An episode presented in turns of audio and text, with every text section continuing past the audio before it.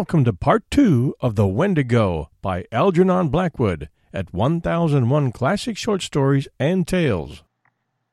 Algernon Blackwood is another classic writer who, like many of the authors we choose at 1001, had an interesting life. Before he began to write horror stories in his 30s, he taught the violin, he was a bartender, he reported for the New York Times, he operated a hotel, and he worked as a farmer in Canada so he knew the dark woods and the old Indian legends well, the setting and subject of this story. First published in 1910, The Wendigo is one of Blackwood's early stories and also one of his most famous. In the length of a short novella, Blackwood managed to craft a story which not only is eerie and atmospheric to this day, but continues to influence contemporary writers of horror and weird fiction. The Wendigo is a creature enshrined in the myths of various Native American tribes that inhabited the area of the Great Lakes, today located on the American Canadian border, most notably the Ojibwe. A Wendigo is mostly associated with the vast and cold spaces of the north, where it hunted down those unlucky to stumble on its path. Feasting on flesh, a Wendigo would give off an odor of decay and corruption, resembling the cryptid we know as Bigfoot in that respect, anyway. The Algonquin tribes of North America believed that humans could be possessed by the spirit of a Wendigo while dreaming, and become obsessed with eating human flesh, or be turned into Wendigos when they resorted to cannibalism on their own, even when they were forced to do so to survive a particularly harsh winter or a famine. And now, part two of The Wendigo by Algernon Blackwood. There was nothing but the sense of his recent presence, so strongly left behind about the camp, and this penetrating, all pervading odor. And even this was now rapidly disappearing in its turn. In spite of his exceeding mental perturbation, Simpson struggled hard to detect its nature and define it, but the ascertaining of an elusive scent, not recognized subconsciously and at once, is a very subtle operation of the mind and he failed. It was gone before he could properly seize or name it. Approximate description, even, seems to have been difficult, for it was unlike any smell he knew. Acrid, rather, not unlike the odor of a lion, he thinks, yet softer and not wholly unpleasing, with something almost sweet in it that reminded him of the scent of decaying garden leaves, earth, and the myriad nameless perfumes that make up the odor of a big forest. Yet the odor of lions is the phrase with which he usually sums it up. Then it was wholly gone, and he found himself standing by the ashes of the fire in a state of amazement and stupid terror that left him the helpless prey of anything that chose to happen. Had a muskrat poked its pointed muzzle over a rock, or a squirrel scuttled in that instant down the bark of a tree, he would most likely have collapsed without more ado and fainted. For he felt about the whole affair the touch somewhere of a great outer horror, and his scattered powers had not as yet had time to collect themselves into a definite attitude of fighting self control. Nothing did happen, however. A great kiss of wind ran softly through the awakening forest, and a few maple leaves here and there rustled tremblingly to earth. The sky seemed to grow suddenly much lighter. Simpson felt the cool air upon his cheek and uncovered head, realized that he was shivering with the cold, and, making a great effort, realized next that he was alone in the bush and that he was called upon to take immediate steps to find and succor his vanished companion. Make an effort, accordingly, he did, though an ill calculated and futile one. With that wilderness of trees about him, the sheet of water cutting him off behind, and the horror of that wild cry in his blood, he did what any other inexperienced man would have done in similar bewilderment. He ran about, without any sense of direction, like a frantic child, and called loudly without seizing the name of the guide, Defago! Defago! Defago! He yelled, and the trees gave him back the name as often as he shouted, only a little softened. Defago! Defago! He followed the trail that lay a short distance across the patches of snow, and then lost it again where the trees grew too thickly for snow to lie. He shouted till he was hoarse, until the sound of his own voice in all that unanswering and listening world began to frighten him. His confusion increased in direct ratio to the violence of his efforts. His distress became formidably acute, till at length his exertions defeated their own object, and from sheer exhaustion he headed back to camp again. It remains a wonder that he ever found his way. It was with great difficulty, and only after numberless false cues, that he at last saw the white tent between the trees, and so reached safety. Exhaustion then applied its own remedy, and he grew calmer. He made the fire and breakfasted. Hot coffee and bacon put a little sense and judgment into him again, and he realized that he had been behaving like a boy. He now made another and more successful attempt to face the situation collectedly, and a nature naturally plucky coming to his assistance, he decided that he must first make as thorough a search as possible, failing success in which he must find his way into the home camp as best he could and bring help. And this was what he did. Taking food, matches, and rifle with him, and a small axe to blaze the trees against his return journey, he set forth. It was eight o'clock when he started, the sun shining over the tops of the trees in a sky without clouds. Pinned to a stake by the fire, he left a note in case Defago returned while he was away. This time, according to a careful plan, he took a new direction intending to make a wide sweep that must sooner or later cut into indications of the guide's trail, and before he had gone a quarter of a mile he came across the tracks of a large animal in the snow, and beside it the light and smaller tracks of what were beyond question human feet. The feet of Defago. The relief he at once experienced was natural, though brief, for at first sight he saw in these tracks a simple explanation of the whole matter. These big marks had surely been left by a bull moose that, wind against it, had blundered upon the camp and uttered its singular cry of warning and alarm the moment its mistake was apparent. Defago, in whom the hunting instinct was developed to the point of uncanny perfection, had scented the brute coming down the wind hours before. His excitement and disappearance were due, of course, to to his Then the impossible explanation at which he grasped faded as common sense showed him mercilessly that none of this was true. No guide, much less a guide like Defago, could have acted in so irrational a way, going off even without his rifle. The whole affair demanded a far more complicated elucidation when he remembered the details of it all the cry of terror, the amazing language, the great face of horror when his nostrils first caught the new odor, that muffled sobbing in the darkness, and, for this too, now came back to him dimly the man's original aversion for this particular bit of country. Besides, now that he had examined them closer, these were not the tracks of a bull moose at all. Hank had explained to him the outline of a bull's hoofs, of a cow's or calf's, too, for that matter. He had drawn them clearly on a strip of birch bark, and these were wholly different. They were big, round, ample, and with no pointed outline as of sharp hoofs. He wondered for a moment whether bear tracks were like that. There was no other animal he could think of, for caribou did not come so far south at this season, and even if they did, would leave hoof marks. They were ominous signs, these mysterious writings left in the snow by the unknown creature that had lured a human being away from safety. And when he coupled them in his imagination with that haunting sound that broke the stillness of the dawn, a momentary dizziness shook his mind, distressing him again beyond belief.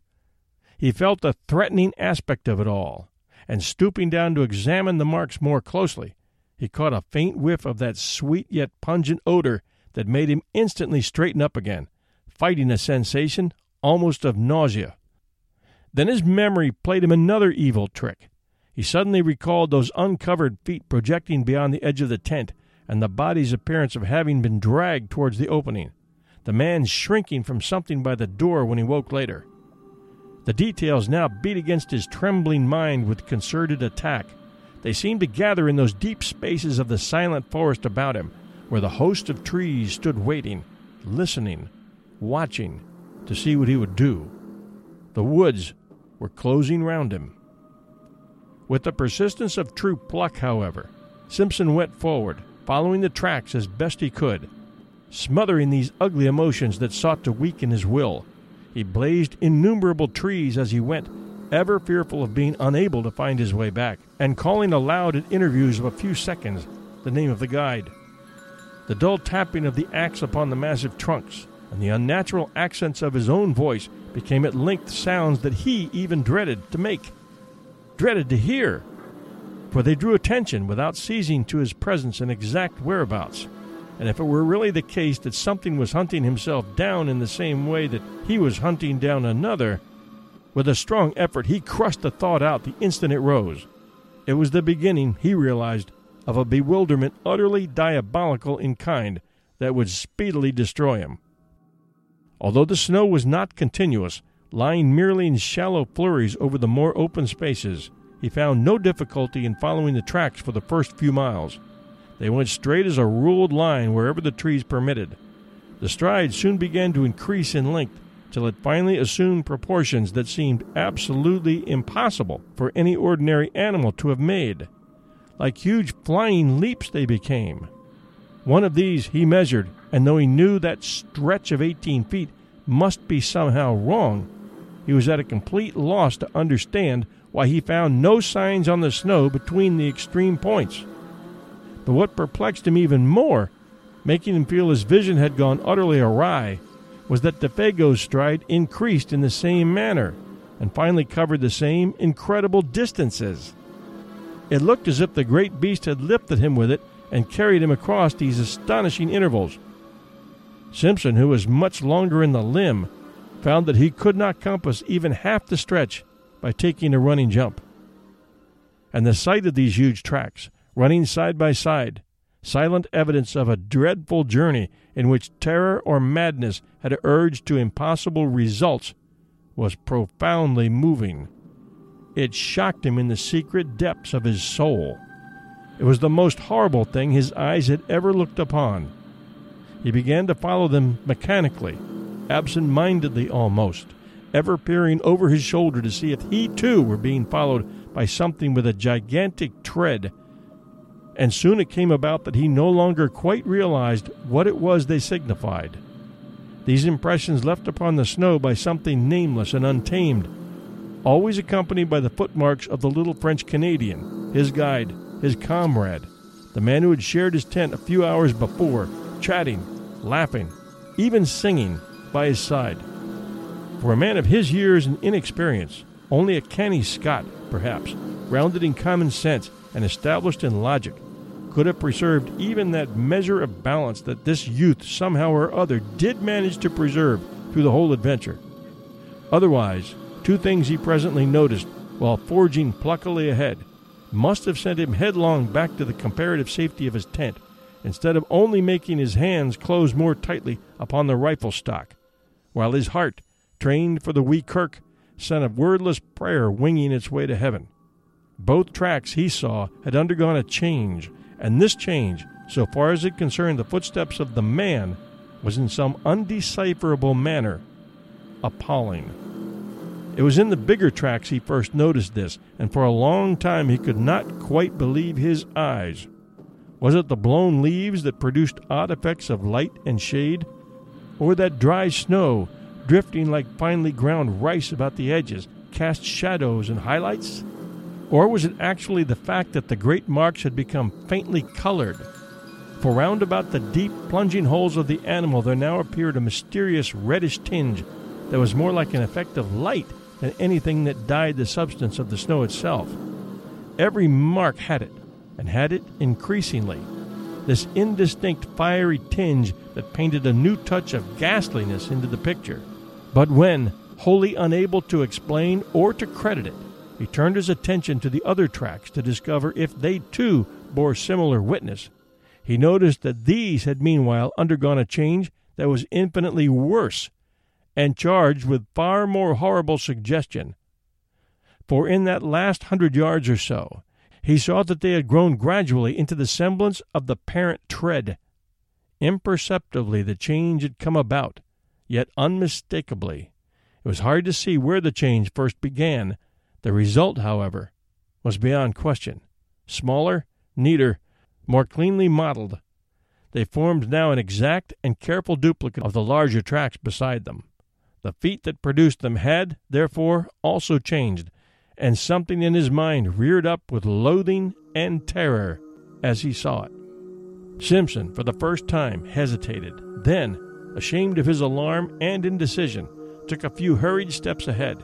The next instant stopped dead in his tracks. Immediately in front of him, all signs of the trail ceased. Both tracks came to an abrupt end. On all sides, for a hundred yards and more, he searched in vain for the least indication of their continuance. There was nothing.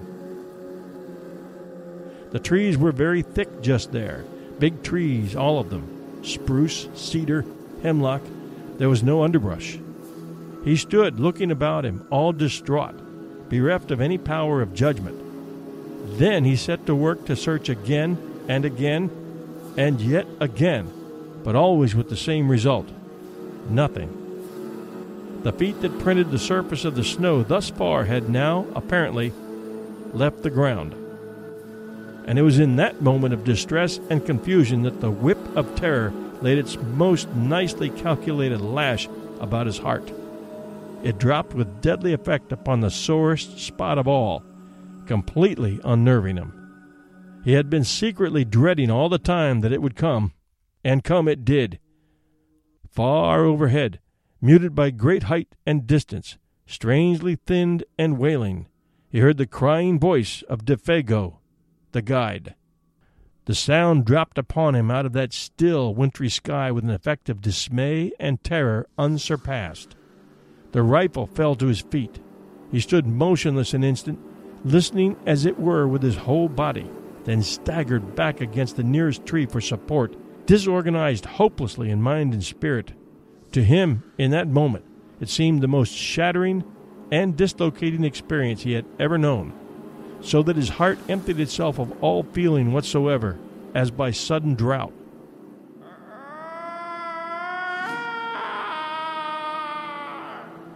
Ran in far beseeching accents of indescribable appeal this voice of anguish down the sky. Once it called, then silence through all the listening wilderness of trees. And Simpson, scarcely knowing what he did, presently found himself running wildly to and fro, searching, calling, tripping over roots and boulders, and flinging himself in a frenzy of undirected pursuit after the caller. Behind the screen of memory and emotion with which experience veils events, he plunged, distracted and half deranged, picking up false lights like a ship at sea, terror in his eyes and heart and soul. For the panic of the wilderness had called to him in that far voice, the power of untamed distance, the enticement of the desolation that destroys. He knew in that moment all the pains of someone hopelessly and irretrievably lost, suffering the lust and travail of a soul in the final loneliness. A vision of Defago, eternally hunted. It seemed ages before he could find anything in the chaos of his disorganized sensations to which he could anchor himself steady for a moment and think. The cry was not repeated. His own hoarse calling brought no response. The inscrutable forces of the wild had summoned their victim beyond recall and held him fast. Yet he searched and called, it seems, for hours afterwards, for it was late in the afternoon when at length he decided to abandon a useless pursuit and return to his camp on the shores of Fifty Island Water. Even then he went with reluctance, that crying voice still echoing in his ears. With difficulty, he found his rifle and the homeward trail. The concentration necessary to follow the badly blazed trees and a biting hunger that gnawed helped to keep his mind steady. Otherwise, he admits, the temporary aberration he had suffered might have been prolonged to the point of positive disaster. Gradually, the ballast shifted back again, and he regained something that approached his normal equilibrium. But for all that, the journey through the gathering dusk was miserably haunted. He heard innumerable following footsteps, voices that laughed and whispered, and saw figures crouching behind trees and boulders, making signs to one another for a concerted attack the moment he had passed. The creeping murmur of the wind made him start and listen. He went stealthily, trying to hide where possible, and making as little sound as he could. The shadows of the woods, hitherto protective or covering merely, had now become menacing, challenging, and the pageantry in his frightened mind masked a host of possibilities that were all the more ominous for being obscure. The presentiment of a nameless doom lurked ill concealed behind every detail of what had happened. It was really admirable how he emerged victor in the end. Men of riper powers and experience might have come through the ordeal with less success. He had himself tolerably well in hand, all things considered, and his plan of action proves it.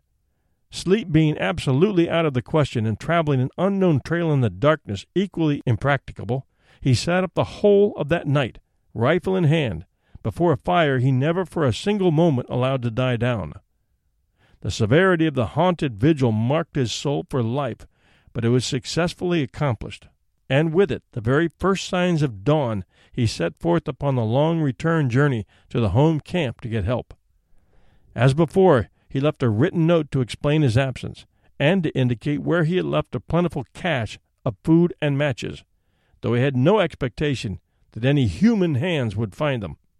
How Simpson found his way alone by the lake and forest might well make a story in itself, for to hear him tell it is to know the passionate loneliness of soul that a man can feel when the wilderness holds him in the hollow of its illimitable hand and laughs.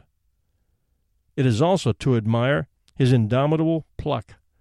He claims no skill, declaring that he followed the almost invisible trail mechanically and without thinking. And this, doubtless, is the truth. He relied upon the guiding of the unconscious mind, which is instinct. Perhaps, too, some sense of orientation known to animals and primitive men may have helped as well, for through all that tangled region he succeeded in reaching the exact spot where Defago had hidden the canoe nearly three days before with the remark, Strike due west across the lake into the sun to find the camp. There was not much sun left to guide him, but he used his compass to the best of his ability, embarking in the frail craft for the last twelve miles of his journey with a sensation of immense relief that the forest was at last behind him. And, fortunately, the water was calm, he took his line across the center of the lake instead of coasting round the shores for another twenty miles. Fortunately, too, the other hunters were back. The light of their fires furnished a steering point without which he might have searched all night long for the actual position of the camp. It was close upon midnight all the same when his canoe grated on the sandy cove, and Hank, Punk, and his uncle, disturbed in their sleep by his cries, ran quickly down and helped a very exhausted and broken specimen of Scotch humanity over the rocks and toward a dying fire. The sudden entrance of his prosaic uncle into this world of wizardry and horror that had haunted him without interruption now for two days and two nights had the immediate effect of giving to the affair an entirely new aspect. The sound of that crisp, Hello, me boy, and what's up now? and the grasp of that dry and vigorous hand introduced another standard of judgment. A revulsion of feeling washed through him. He realized that he had let himself go rather badly. He even felt vaguely ashamed of himself. The native hard headedness of his race reclaimed him. And this doubtless explains why he found it so hard to tell that group round the fire everything. He told enough, however, for the immediate decision to be arrived at that a relief party must start at the earliest possible moment, and that Simpson, in order to guide it capably, must first have food and, above all, sleep. Dr. Cathcart, observing the lad's condition more shrewdly than his patient knew, gave him a very slight injection of morphine. For six hours he slept like the dead. From the description carefully written out afterwards by this student of divinity, it appears that the account he gave to the astonished group omitted sundry vital and important details. He declares that, with his uncle's wholesome, matter of fact countenance staring him in the face, he simply had not the courage to mention them. Thus, all the search party gathered, it would seem, was that Defago had suffered in the night an acute and inexplicable attack of mania, had imagined himself called by someone or something, and had plunged into the bush after it without food or rifle, where he must die a horrible and lingering death by cold and starvation, unless he could be found and rescued in time. In time, moreover, meant at once. In the course of the following day, however, they were off by seven, leaving Punk in charge with instructions to have food and fire always ready.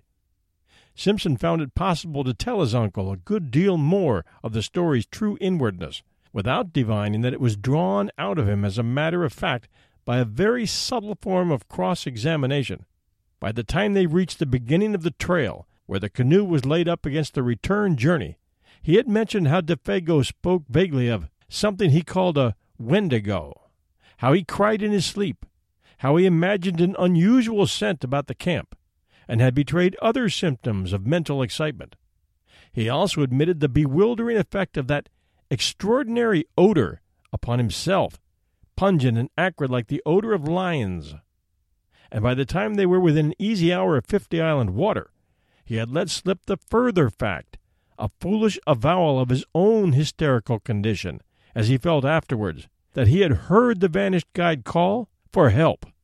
He omitted the singular phrases used, for he simply could not bring himself to repeat the preposterous language. Also, while describing how the man's footsteps in the snow had gradually assumed an exact miniature likeness of the animal's plunging tracks, he left out the fact that they measured a wholly incredible distance.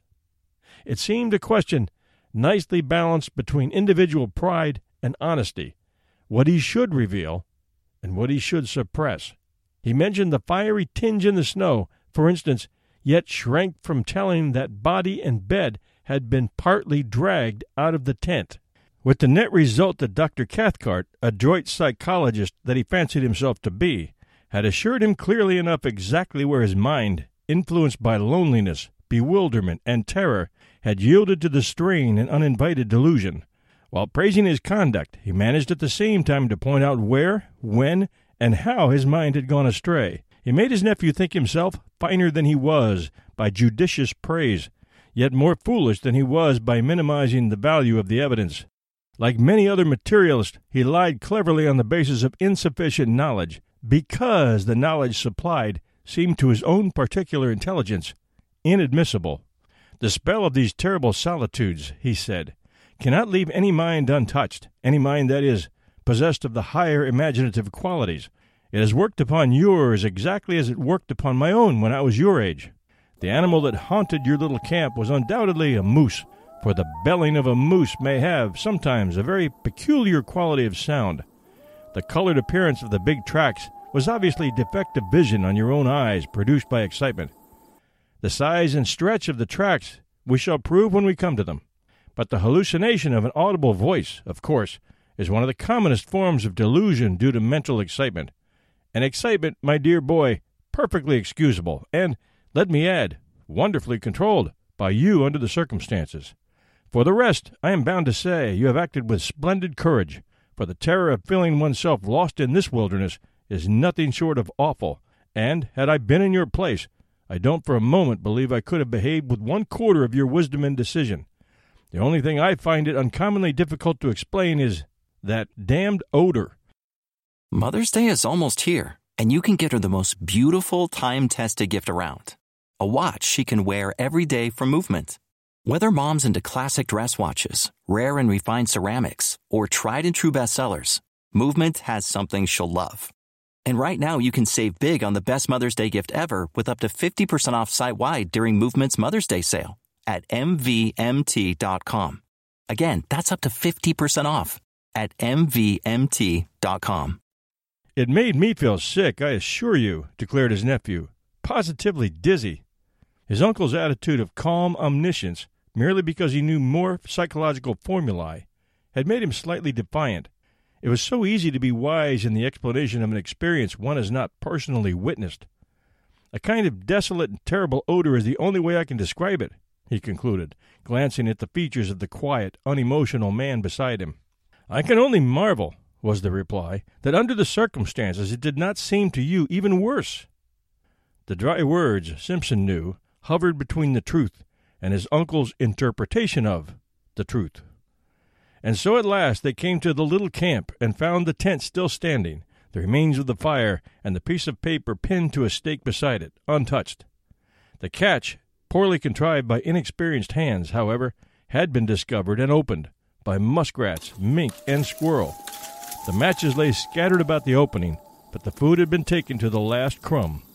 Well, fellers, he ain't here, exclaimed Hank loudly after his fashion. And that's as sartain as a coal supply down below. The presence of a divinity student was no barrier to his language at such a time, though for the reader's sake it may be severely edited. I propose, he added, that we start out at once and hunt for him like hell. The gloom of Defago's probable fate oppressed the whole party with a sense of dreadful gravity the moment they saw the familiar signs of recent occupancy, especially the tent, with the bed of balsam branches still smoothed and flattened by the pressure of his body, seemed to bring his presence near to them. Simpson, feeling vaguely as if his world were somehow at stake, went about explaining particulars in a hushed tone. He was much calmer now, though overwearied with the strain of his many journeys. His uncle's method of explaining, explaining away, rather, the details still fresh in his haunted memory helped, too, to put ice upon his emotions. And that's the direction he ran off in, he said to his two companions, pointing in the direction where the guide had vanished that morning in the gray dawn. Straight down there he ran like a deer, in between the birch and the hemlock. Hank and Dr. Cathcart exchanged glances. And it was about two miles down there, in a straight line, continued the other, speaking with something of the former terror in his voice, that I followed his trail to the place where it stopped, dead, and where you heard him calling and caught the stench, and all the rest of the wicked entertainment, cried Hank with a volubility that betrayed his keen distress, and where your excitement overcame you to the point of producing illusions, added Dr. Cathcart under his breath, yet not so low that his nephew didn't hear it. It was early in the afternoon, for they had traveled quickly, and there were still a good two hours of daylight left. Dr. Cathcart and Hank lost no time in beginning the search, but Simpson was too exhausted to accompany them. They would follow the blazed marks on the trees, and, where possible, his footsteps. Meanwhile, the best thing he could do was to keep a good fire going and rest. But after something like three hours' search, the darkness already down, the two men returned to the camp with nothing to report. Fresh snow had covered all the signs, and though they had followed the blazed trees to the spot where Simpson had turned back, they had not discovered the smallest indication of a human being, or, for that matter, of an animal. There were no fresh tracks of any kind. The snow lay undisturbed. It was difficult to know what was best to do, though in reality there was nothing more they could do. They might stay and search for weeks without much chance of success. The fresh snow destroyed their only hope, and they gathered round the fire for supper, a gloomy and despondent party. The facts, indeed, were sad enough, for Defago had a wife at Rat Portage, and his earnings were the family's sole means of support. Now that the whole truth and its ugliness was out, it seemed useless to deal in further disguise or pretense. They talked openly of the facts and probabilities. It was not the first time, even in the experience of Dr. Cathcart, that a man had yielded to the singular seduction of the solitudes and gone out of his mind. Defago, moreover, was predisposed to something of the sort, for he already had a touch of melancholia in his blood, and his fiber was weakened by bouts of drinking that often lasted for weeks at a time. Something on this trip, one might never know precisely what, had sufficed to push him over the edge, that was all. And he had gone, gone off into the great wilderness of trees and lakes to die by starvation and exhaustion. The chances against his finding camp again were overwhelming. The delirium that was upon him would also doubtless have increased, and it was quite likely he might do violence to himself and so hasten his cruel fate. Even while they talked, indeed, the end had probably come. On the suggestion of Hank, his old pal, however, they proposed to wait a little longer and devote the whole of the following day, from dawn to darkness, to the most systematic search they could devise. They would divide the territory between them. They discussed their plan in great detail. All that men could do, they would do. And meanwhile, they talked about the particular form in which the singular panic of the wilderness had made its attack upon the mind of the unfortunate guide. Hank, though familiar with the legend in its general outline, obviously did not welcome the turn the conversation had taken. He contributed little, though that little was illuminating, for he admitted that a story ran all over this section of the country to the effect that several Indians had seen the Wendigo along the shores of Fifty Island Water in the fall of last year, and that this was the true reason of Defago's disinclination to hunt there. Hank doubtless felt that he had, in a sense, helped his old pal to death by over persuading him. When an Indian goes crazy, he explained, talking to himself more than to the others, it seemed, it always put that he's seen the Wendigo, and poor old DeFago was superstitious down to his very heels. And then Simpson, feeling the atmosphere more sympathetic, told over again the full story of his astonishing tale. He left out no details this time. He mentioned his own sensations and gripping fears. He only omitted the strange language used. But DeFago surely had already told you all these details of the Wendigo legend, my dear fellow, insisted the doctor. I mean, he had talked about it, and thus put into your mind the ideas which your own excitement afterwards developed? Whereupon Simpson again repeated the facts. DeFago, he declared, had barely mentioned the beast. He, Simpson, knew nothing of the story, and so far as he remembered, had never even read about it. Even the word was unfamiliar. Of course, he was telling the truth, and Dr. Cathcart was reluctantly compelled to admit the singular character of the whole affair. He did not do this in words so much as in manner, however. He kept his back against a good stout tree. He poked the fire into a blaze the moment it showed signs of dying down. He was quicker than any of them to notice the least sound in the night about them a fish jumping in the lake, a twig snapping in the bush, the dropping of occasional fragments of frozen snow from the branches overhead, where the heat loosened them. His voice, too, changed a little in quality, becoming a shade less confident, lower also in tone. Fear, to put it plainly, hovered close about that little camp. And though all three would have been glad to speak of other matters, the only thing they seemed able to discuss was this the source of their fear. They tried other subjects in vain. There was nothing to say about them. Hank was the most honest of the group. He said next to nothing.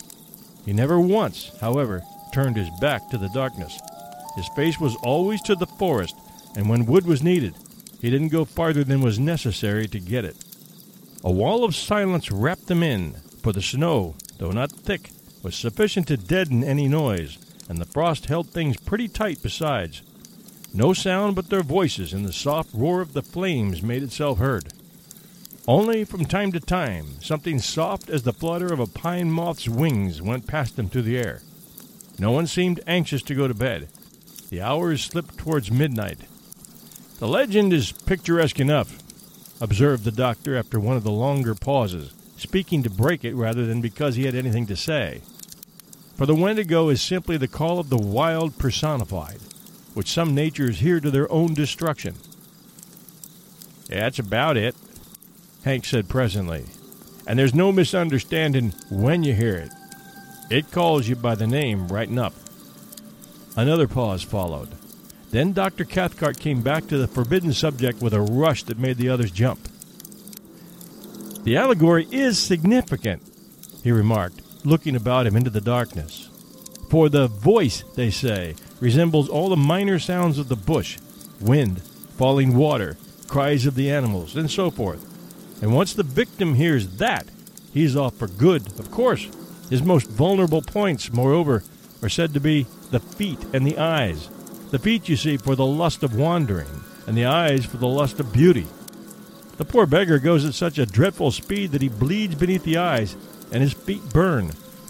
Dr. Cathcart, as he spoke, continued to peer uneasily into the surrounding gloom. His voice sank to a hushed tone. The Wendigo, he added, is said to burn his feet, owing to the friction apparently caused by its tremendous velocity, till they drop off, and new ones form exactly like its own. Simpson listened in horrified amazement, but it was the pallor on Hank's face that fascinated him most. He would willingly have stopped his ears and closed his eyes had he dared. It don't always keep to the ground, neither, came in Hank's slow, heavy drawl, for it goes so high that he thinks the stars have set him all afire, and it'll take great thumping jumps sometimes and run along the tops of the trees, carrying its partner with it, and then dropping him just as a fish hawk will pick up a pickerel to kill it before eating. And its food of all the muck in the whole bush is moss and he laughed a short, unnatural laugh. It's a moss eater, is the Wendigo, Hank added, looking up excitedly into the faces of his companions. Moss eater, he repeated, with a string of the most outlandish oaths he could invent. But Simpson now understood the true purpose of all this talk. What these two men, each strong and experienced in his own way, dreaded more than anything else was silence. They were talking against time. They were also talking against darkness, against the invasion of panic, against the admission reflection might bring that they were in an enemy's country. Almost anything, in fact, rather than allow their innermost thoughts to assume control. He himself, already initiated by the awful vigil with terror, was beyond both of them in this respect. He had reached the stage where he was immune. But these two, the scoffing analytical doctor and the honest dogged backwoodsman, each sat trembling in the depths of his being. Thus the hours passed, and thus, with lowered voices and a kind of taut inner resistance of spirit, this little group of humanity sat in the jaws of the wilderness and talked foolishly of the terrible and haunting legend. It was an unequal contest, all things considered, for the wilderness had already the advantage of first attack and of a hostage. The fate of their comrade hung over them with a steadily increasing weight of oppression that finally became unsupportable. It was Hank, after a pause longer than the preceding ones that no one seemed able to break, who first let loose all this pent up emotion in a very unexpected fashion by springing suddenly to his feet and letting out the most ear shattering yell imaginable into the night. He couldn't contain himself any longer, it seemed. To make it carry even beyond an ordinary cry, he interrupted its rhythm by shaking the palm of his hand before his mouth.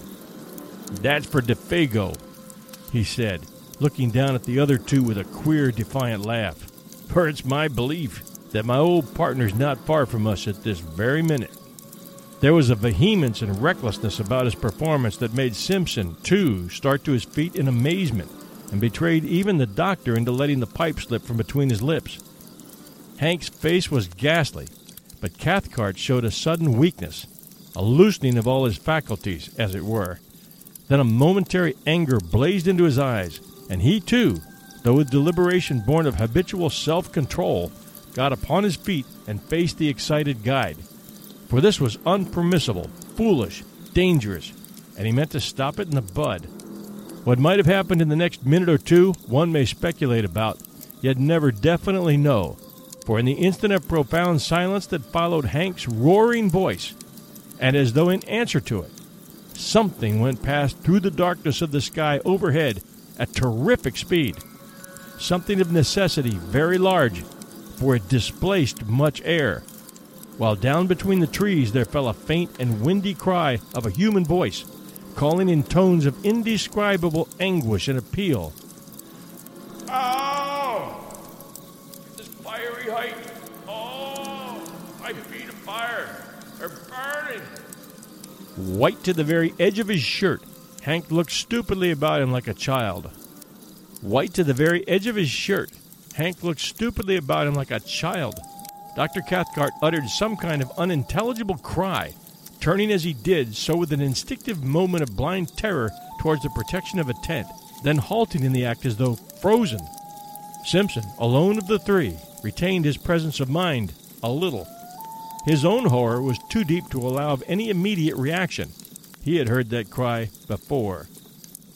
Turning to his stricken companions, he said almost calmly, That's exactly the cry I heard.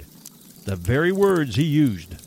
Then, lifting his face to the sky, he cried aloud, DeFago! DeFago! Come down here to us! And before there was time for anybody to take definite action one way or another, there came the sound of something dropping heavily between the trees, striking the branches on the way down, and landing with a dreadful thud upon the frozen earth below. The crash and thunder of it was really terrific. That's him, so help me the good God! came from Hank in a whispering cry, half choked, his hand going automatically toward the hunting knife in his belt. He's coming! He he's coming!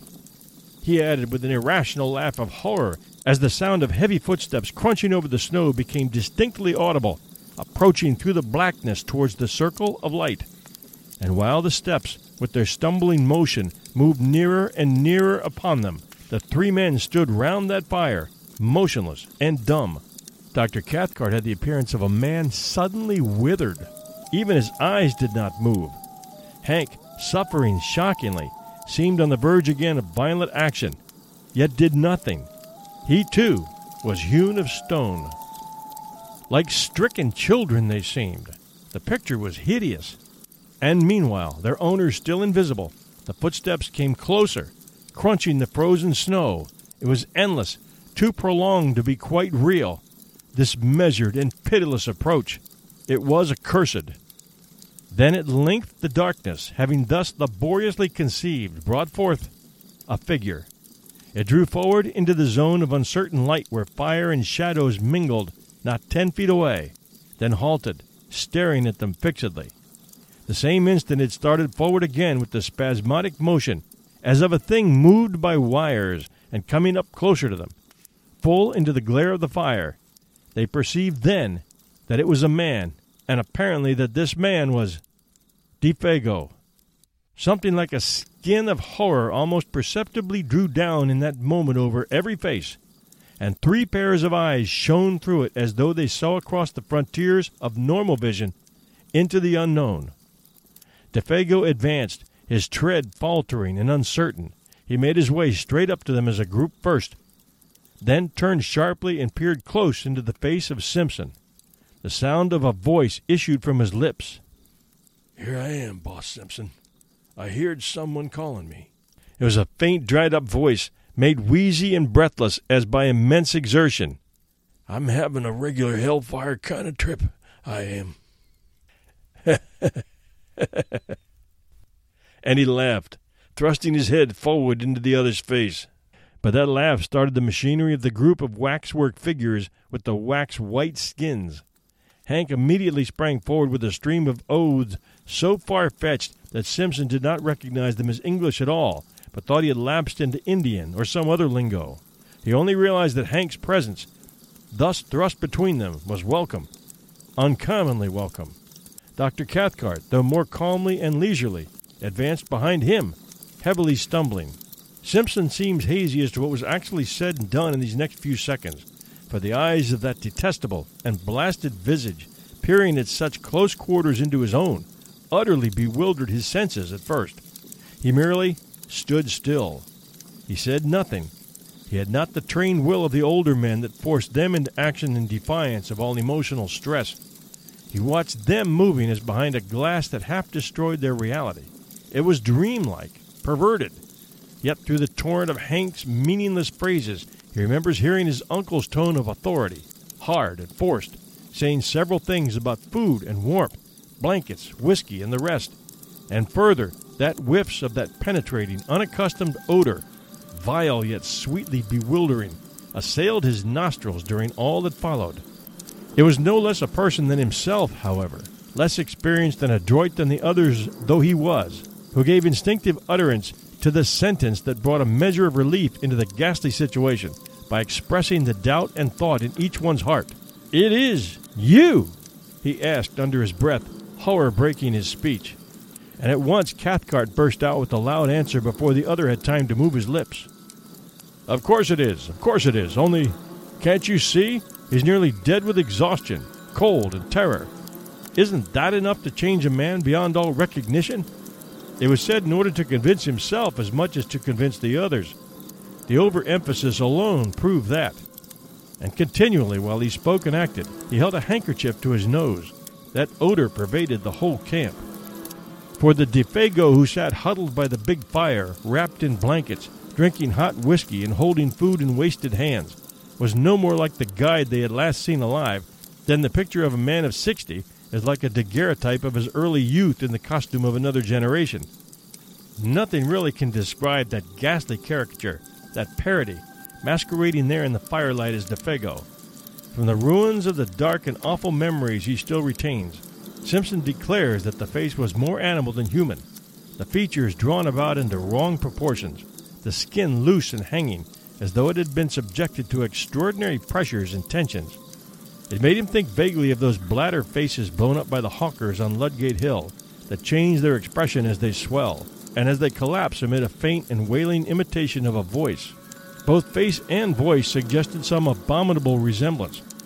But Cathcart, long afterwards, seeking to describe the indescribable, asserts that thus might have looked a face and body that had been in the air so rarefied that, the weight of atmosphere being removed, the entire structure threatened to fly asunder and become It was Hank, though all distraught and shaking with a tearing volume of emotion he could neither handle nor understand, who brought things to a head without much ado.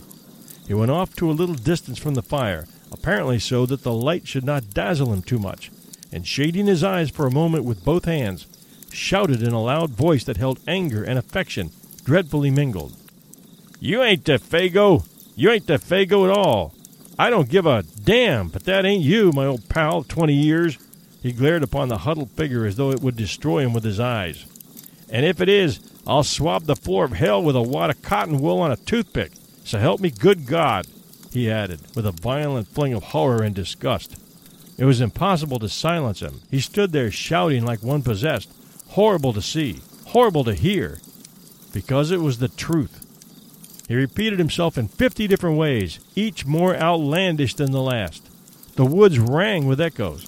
At one time it looked as if he meant to fling himself upon the intruder, for his hand continually jerked towards the long hunting knife in his belt. But in the end, he did nothing, and the whole tempest completed itself very shortly with tears. Hank's voice suddenly broke. He collapsed on the ground, and Cathcart somehow or other persuaded him at last to go into the tent and lie quiet. The remainder of the affair, indeed, was witnessed by him from behind the canvas, his white and terrified face peeping through the crack of the tent door flap. Then Dr. Cathcart, closely followed by his nephew, who so far had kept his courage better than all of them, went up with a determined air and stood opposite to the figure of Defago huddled over the fire. He looked him squarely in the face and spoke. At first, his voice was firm. Defago, tell us what happened. Just a little, so that we can know how best to help you he asked in the tone of authority, almost of command. And at that point, it was command. At once afterwards, however, it changed in quality, for the figure turned up to him a face so piteous, so terrible, and so little like humanity, that the doctor shrank back from him as from something spiritually unclean. Simpson, watching close behind him, says he got the impression of a mask that was on the verge of dropping off and that underneath they would discover something black and diabolical revealed in utter nakedness. Out with it, man! Out with it! Cathcart cried, terror running neck and neck with entreaty. None of us can stand this much longer. It was the cry of instinct over reason.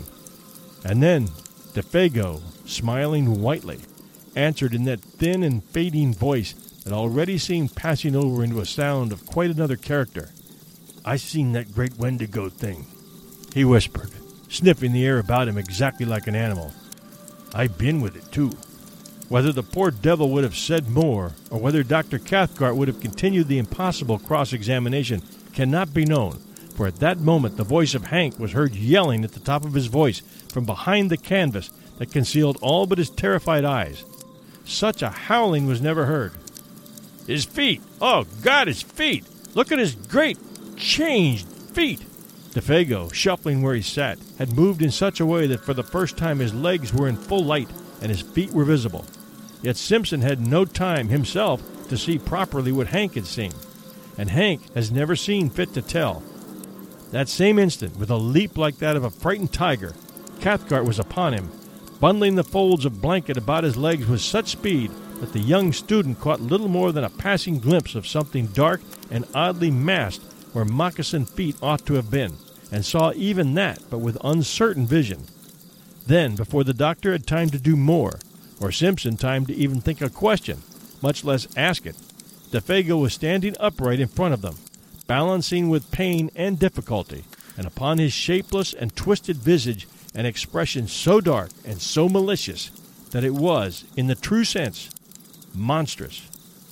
Now you seen it too, he wheezed, you seen my unfiery, burning feet. And now, that is, unless you can save me and prevent, it's about time for. His piteous and beseeching voice was interrupted by a sound that was like the roar of wind coming across the lake. The trees overhead shook their tangled branches. The blazing fire bent its flames as before a blast, and something swept with a terrific, rushing noise about the little camp and seemed to surround it entirely in a single moment of time. Defago shook the clinging blankets from his body, turned towards the woods behind, and with the same stumbling motion that had brought him, was gone. Gone. Gone before anyone could move muscle to prevent him. Gone with an amazing, blundering swiftness that left no time to act. The darkness positively swallowed him, and less than a dozen seconds later, above the roar of the swaying trees and the shout of the sudden wind, all three men, watching and listening with stricken hearts, heard a cry that seemed to drop down upon them from a great height of sky and distance.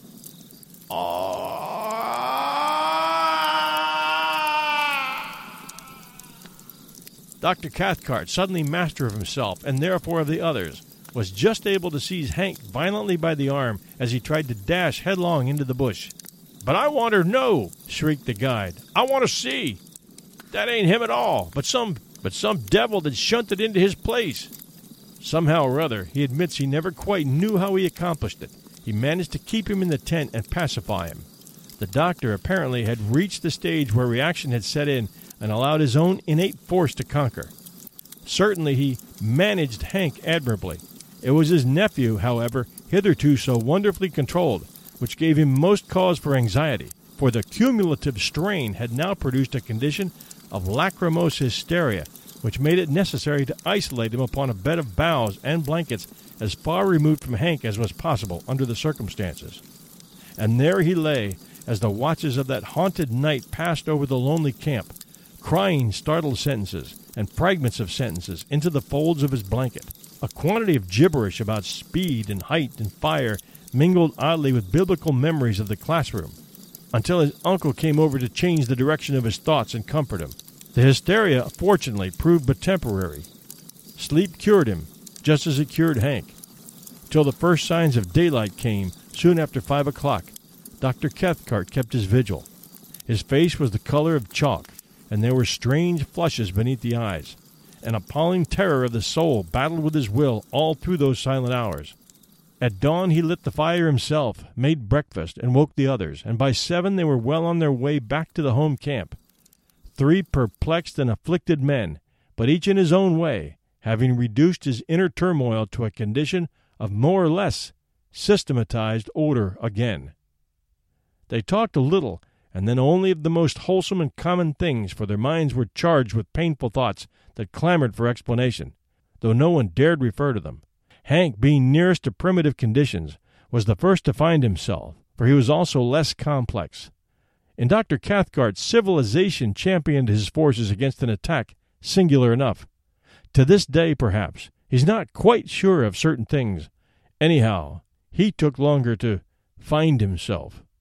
Simpson, the student of divinity, it was, who arranged his conclusions probably with the best, though not most scientific, appearance of order. They had surely witnessed something crudely and essentially primitive. Something that had survived somehow the advance of humanity had emerged terrifically, betraying a scale of life still monstrous and immature. He envisaged it rather as a glimpse into prehistoric age, when superstitions, gigantic and uncouth, still oppressed the hearts of men, when the forces of nature were still untamed, the powers that may have haunted a primeval universe not yet withdrawn. To this day he thinks of what he termed, years later in a sermon, savage and formidable, potencies lurking behind the souls of men, not evil perhaps in themselves, yet instinctively hostile to humanity as it exists. With his uncle he never discussed the matter in detail, for the barrier between the two types of mind made it difficult. Only once, years later, something led them to the frontier of the subject, of a single detail of the subject, rather. Can you even tell me what they were like? he asked, and the reply, though conceived in wisdom, was not encouraging. It is far better you should not try to know, or to find out. Well, that odor, persisted the nephew. What do you make of that? Dr. Cathcart looked at him and raised his eyebrows. Odors, he replied, are not so easy as sounds and sights of telepathic communication. I make as much, or as little, probably, as you do yourself. He was not quite so glib as usual with his explanations, and that was all. At the fall of day, cold, exhausted, famished, the party came to the end of the long portage and dragged themselves into a camp that at first glimpse seemed empty. Fire there was none, and no punk came forward to welcome them. The emotional capacity of all three was too overspent to recognize either surprise or annoyance, but the cry of spontaneous affection that burst from the lips of Hank as he rushed ahead of them towards the fireplace came probably as a warning that the end of the amazing affair was not quite yet. And both Cathcart and his nephew confessed afterwards that when they saw him kneel down in his excitement and embrace something that reclined, gently moving, beside the extinguished ashes, they felt in their very bones that this something would prove to be Defago, the true Defago, returned. And so indeed it was. It is soon told. Exhausted to the point of emaciation, the French Canadian, what was left of him, that is, fumbled among the ashes, trying to make a fire. His body crouched there, the weak fingers obeying feebly the instinctive habit of a lifetime with twigs and matches. But there was no longer any mind to direct the simple operation. The mind had fled beyond recall, and with it, too, had fled memory. Not only recent events, but all previous life was a blank. This time it was the real man, though incredibly and horribly shrunken. On his face was no expression of any kind whatever fear, welcome, or recognition. He did not seem to know who it was that embraced him, or who it was that fed, warmed, and spoke to him the words of comfort and relief. Forlorn and broken beyond all reach of human aid, the little man did meekly as he was bidden. The something that had constituted him individual had vanished forever. In some ways, it was more terribly moving than anything they had yet seen. That idiot smile as he drew wads of coarse moss from his swollen cheeks and told them that he was a damned moss eater. The continued vomiting of even the simplest food. And worst of all, the piteous and childish voice of the complaint in which he told them that his feet pained him, burned like fire, which was natural enough when Dr. Cathcart examined them and found that both were dreadfully frozen. Beneath the eyes there were faint indications of recent bleeding. The details of how he survived the prolonged exposure, of where he had been, or of how he covered the great distance from one camp to the other, including an immense detour of the lake on foot, since he had no canoe, all this remains unknown. His memory had vanished completely, and before the end of the winter whose beginning witnessed this strange occurrence, Defago, bereft of mind, memory, and soul, had gone with it. He lingered only a few weeks. And what Punk was able to contribute to the story throws no further light upon it. He was cleaning fish by the lake shore about five o'clock in the evening, an hour, that is, before the search party returned, when he saw this shadow of the guide picking its way weakly into camp. In advance of him, he declares, came the faint whiff of a certain singular odor. That same instant, old Punk started for home. He covered the entire journey of three days as only Indian blood could have covered it. The terror of a whole race drove him. He knew what it all meant.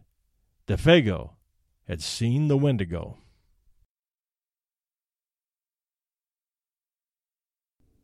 Thanks for joining us with part two of The Wendigo by Algernon Blackwood at 1001 Classic Short Stories and Tales.